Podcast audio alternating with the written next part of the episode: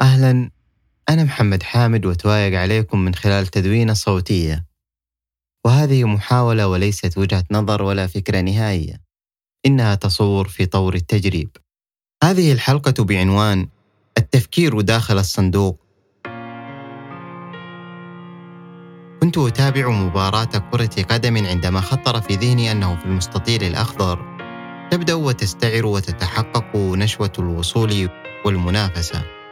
وكل شيء بعد خط التماس سواء المدرب أو الجهاز الفني والإداري والجمهور عندما كان يحضر إلى الملعب أو مثل ما يفعل الآن ويتابع من الشاشات الفضية فإنهم جميعا خارج التأثير المباشر.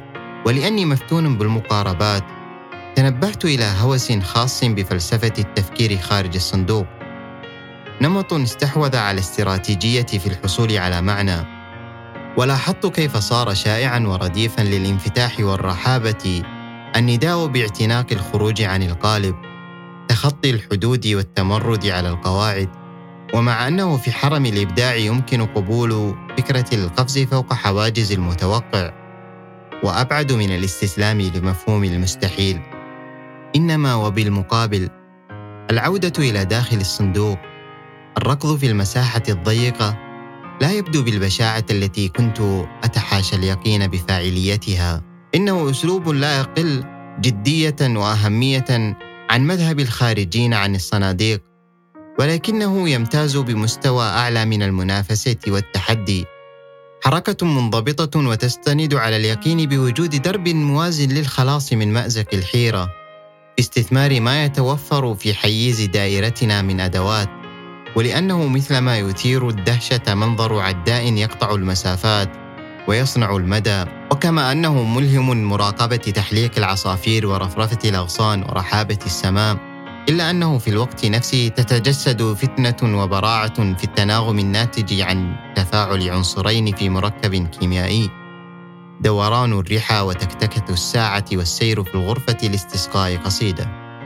داخل الصندوق وفي المسافة الخانقة تشكلت الأبواب والنوافذ وتخلقت حيوات عديدة استجابة لسلطة الإطار وتعليمات التقييد بالمساحة. تحققت معجزات من اللوحات الفنية والأعمال الأدبية والألحان والمفاهيم الأصيلة. اليوم ومع الميل إلى أن الخروج عن الصندوق هو النجاة أظن ضروريا الإشارة إلى أن الرجوع والبقاء في ظل محدد الأبعاد لهما محاسنهما وانعكاساتهما المذهلة. وإذا ما كان التفكير والعثور على الحلول يشبهان الفوز بجائزة فإنه يجب وأعتذر عن مفرده التسلط في كلمة يجب.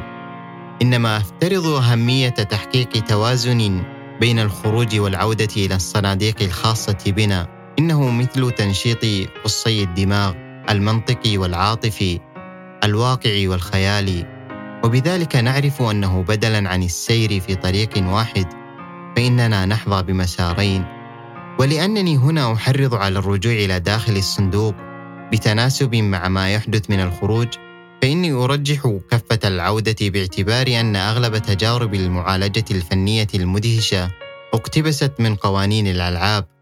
قوانين ومساحة ووقت كلها مشروطة وكلما زاد التحدي كان الحصول على فكرة عبقرية لا يشبه الفوز بجائزة فحسب بل امتلاك كنز. وأختتم بمقولة يوهان كيرويف عن الأسطورة البرازيلي روماريو إنه اللاعب الذي يستطيع المراوغة في علبة كبريت.